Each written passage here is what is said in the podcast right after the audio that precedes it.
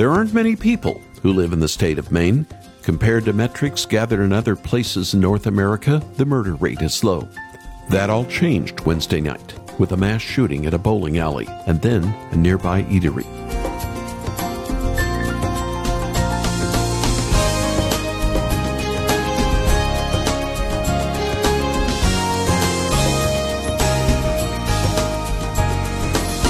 Entering the studio yesterday, 18 had died and 13 were injured. Lewiston, Lisbon, Auburn, and Bowdoin all had told everyone to shelter in place as police swarmed in looking for a man with mental issues and a military background whose face was captured on surveillance camera with a high powered rifle. Schools were shut down, hospitals closed to visitors. The largest grocery chain in the state opened later than normal. Meantime, at Cooper College in New York, a group of Jewish students locked themselves in the library when anti Israel protesters pounded on the doors to get to them before police arrived. Violence, but for Christians in Christ, may we find our peace, love, and mercy be multiplied. Welcome to Haven Today here on Friday. I'm Charles Morris, sharing the great story that's all about Jesus and today we're wrapping up a series called Experience the Old Testament. Now, you may have early childhood memories, like me, of sitting in Sunday school and learning about the great moments of the Old Testament the creation narrative, the Exodus, David and Goliath, and so much more. What we've wanted to share this week is how these stories fit together to talk about one person, Jesus Christ. All of the Old Testament points forward to the coming of Jesus, the Messiah. Today's passage will do the same as we turn to 2 Samuel chapter 9 and we hear the story of David and Mephibosheth. And David said, Is there yet any that is left of the house of Saul, that I may show him kindness for Jonathan's sake? That's my friend Ted Staunton, dramatically sharing from 2 Samuel. We'll hear the entire chapter and think about this fascinating story in just a moment. This reading is just one of 10 found on our brand new project that we released this week called Experience the Old Testament 10 Stories of Deliverance. I asked Ted the other day why it was important to hear God's Word read aloud. And here's what he told me. It's, it's only in recent history that people have been able to read the, the Word for themselves without having someone read it to them, I think you know, since the medieval era, really. And I think I think the spoken voice was really important in the in the delivery of, of, of the law. The children of Israel were you know were often made to gather together as a nation to listen to the law being read aloud, and uh, uh, the worship meetings of the early church consisted of people gathering together to to listen to epistles being read out loud.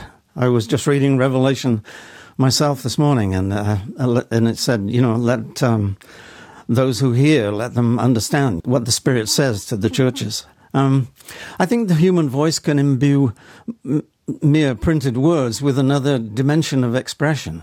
When you when you think of the words of a Churchill or a, Roosevelt at significant moments in history, it's their spoken delivery that uh, enhances the impact.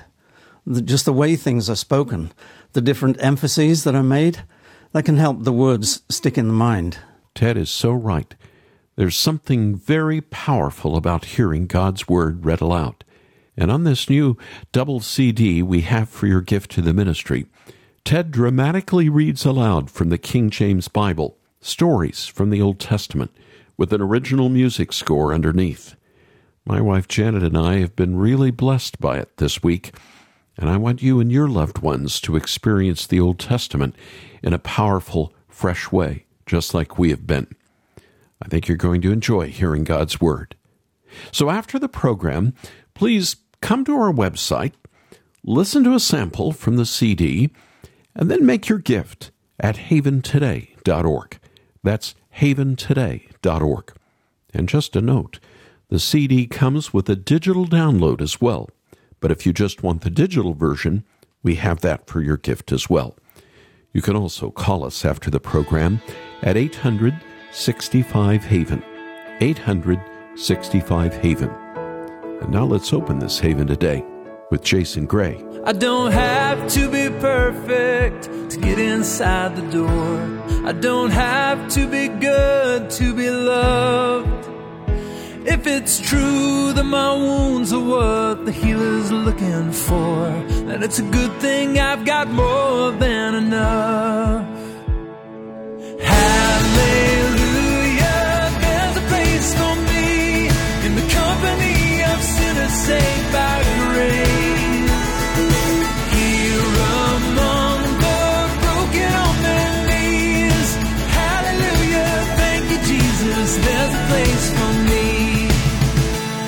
If the losers and the lonely are the ones that you call blessed, if my weakness shows the power of your blood, if my failures preach the gospel oh, over my success, then it's a good thing I've got more than enough. Hallelujah,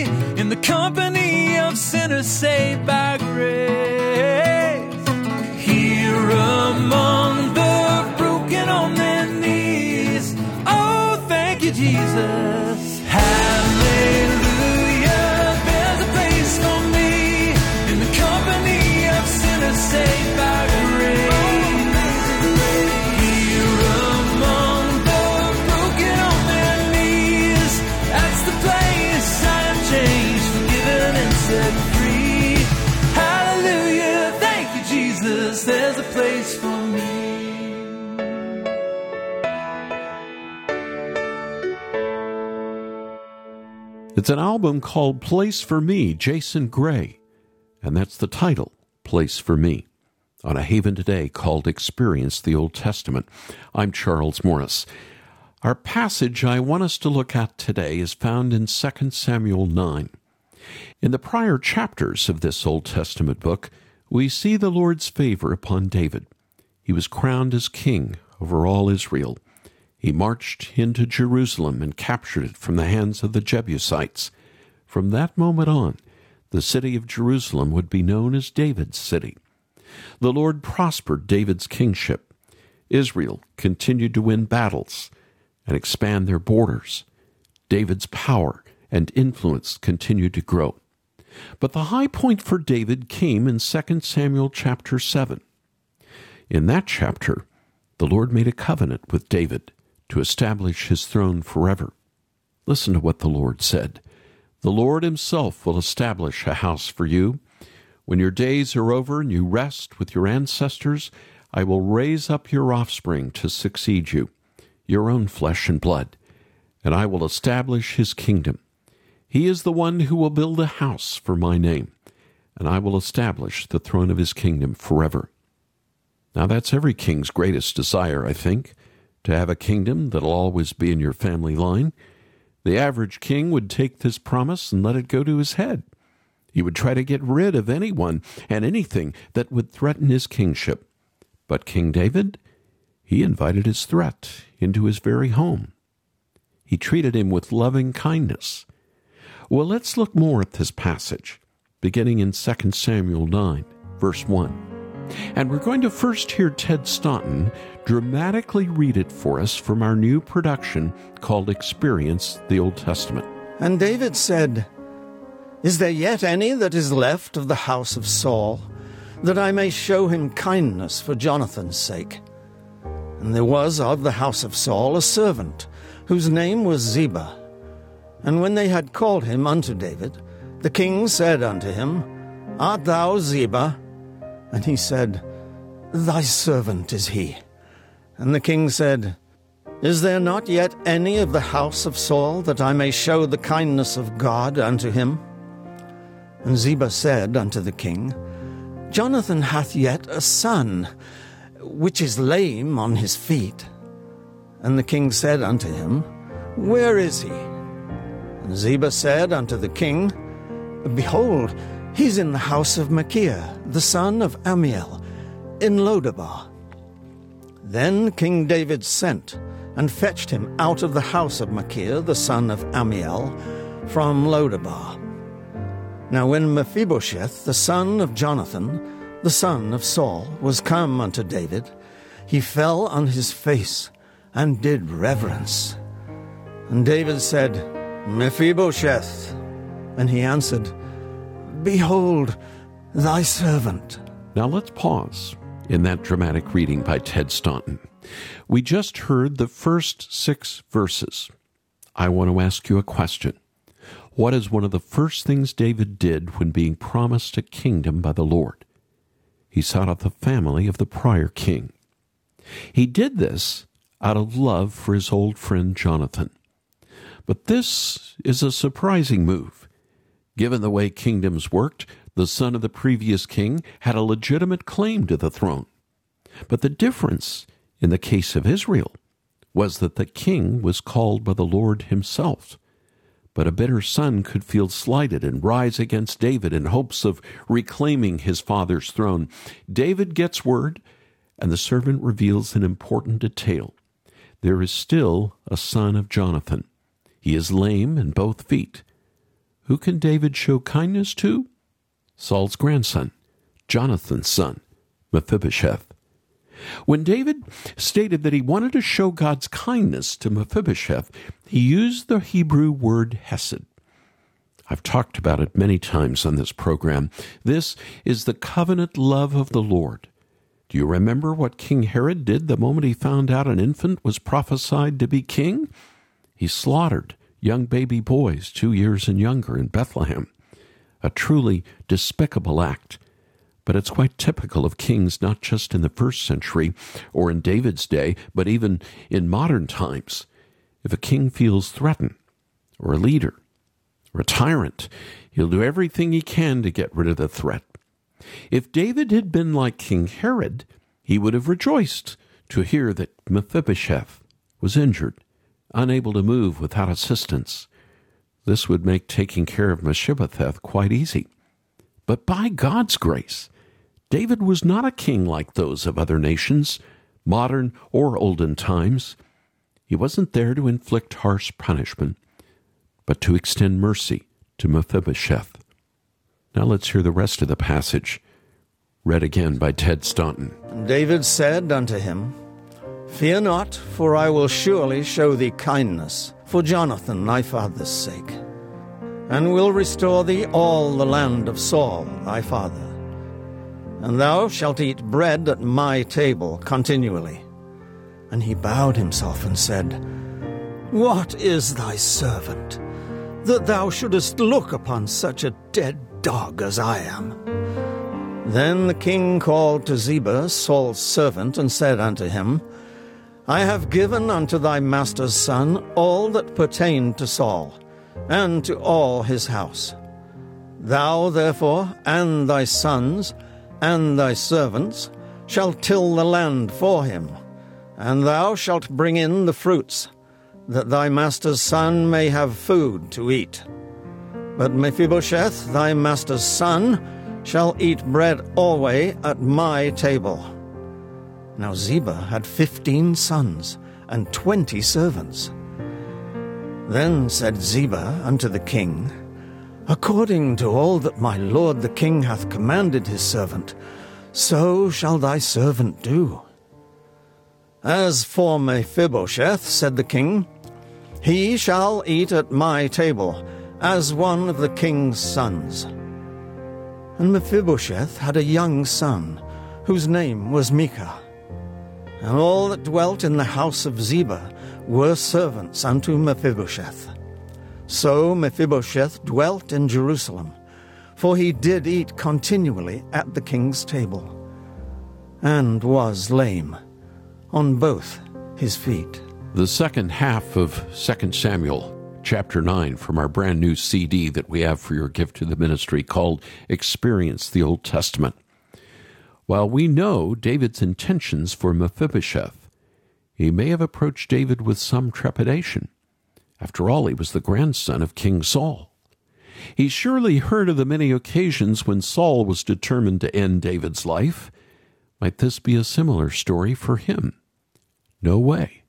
Unlike Saul, King David was kind, benevolent, and wasn't threatened by a rival to the throne. David telling Mephibosheth to not fear and revealed that he would once again own the land that belonged to his family. What's more, he was invited to eat at the king's table. Now, that was a great honor, certainly not one afforded to everyone in Israel, much less to one who had a physical disability. Now, other nations wouldn't have looked at it this way. Indeed, even Israel was prone to treat these image bearers as insignificant with a disability. But not David. He saw a young man in great need.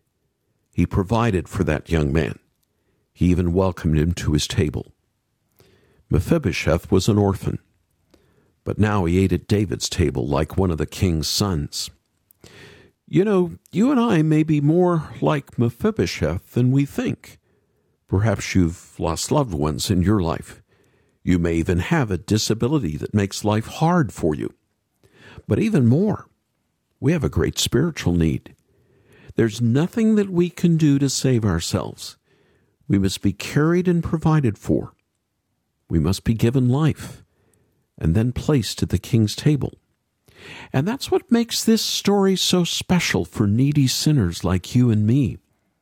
Just like King David, King Jesus seeks out individuals to show his covenant love to.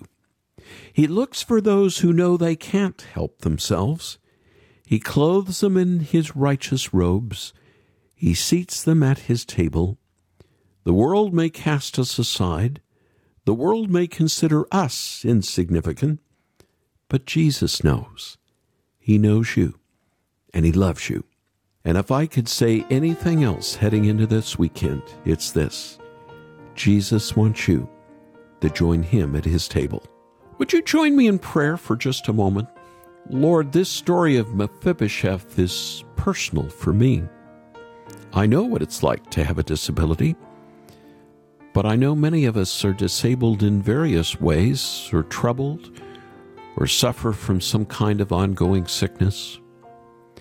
Lord, I pray that we would see the healing properties that Jesus brings to us, even though we may have to wait until our physical infirmities are taken care of and done away with forever. When we receive new glorious bodies, when we leave this life and are received into a new life with our Savior face to face with Jesus Christ, who died on the cross to set us free from our sins. Lord, be merciful to us who are all sinners, and may we find our forgiveness and your grace in our Lord and Savior. In Jesus' name, Amen. In the palace, in the land of mercy, the king looked out from his throne. He saw the sick and the homeless and hungry. He saw me lost and without hope. With compassion, he sent out his only son. with the invitation to come.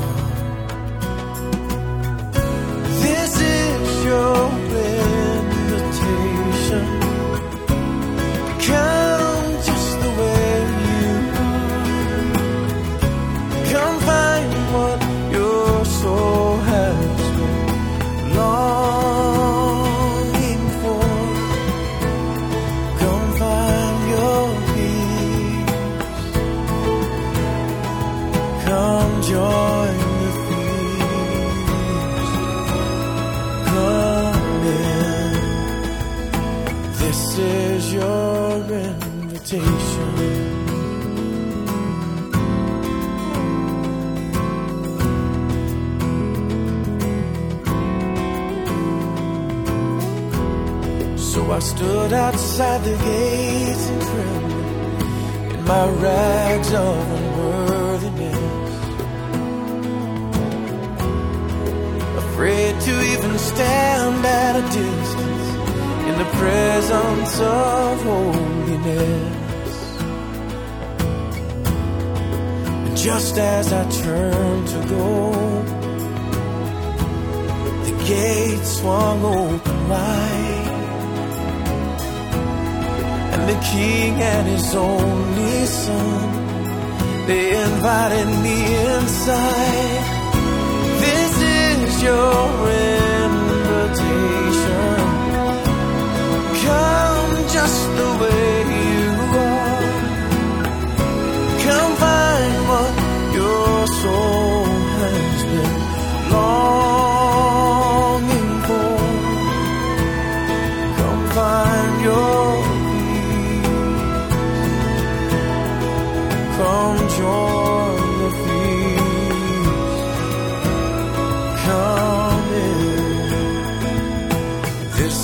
your invitation.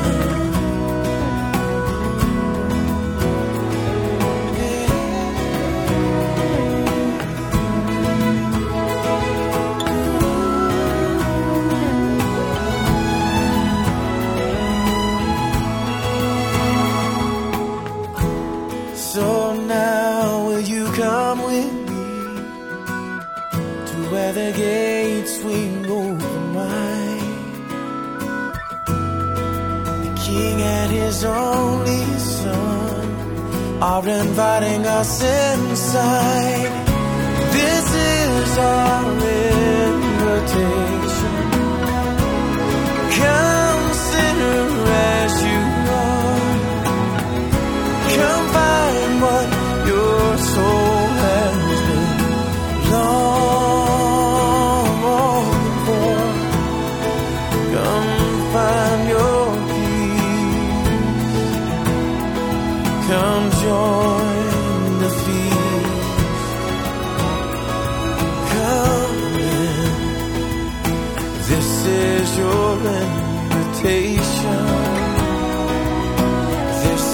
is our invitation.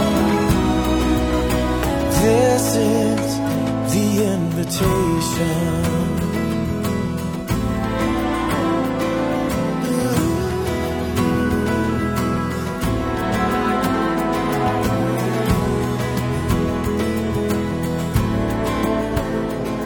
Steven Curtis Chapman. The invitation here on this Haven today. Experience the Old Testament. Earlier in the program, we heard from my friend Ted Staunton talking about the power of hearing God's word read aloud. And then we heard him read aloud from 2 Samuel chapter 9. That was pretty powerful, wasn't it?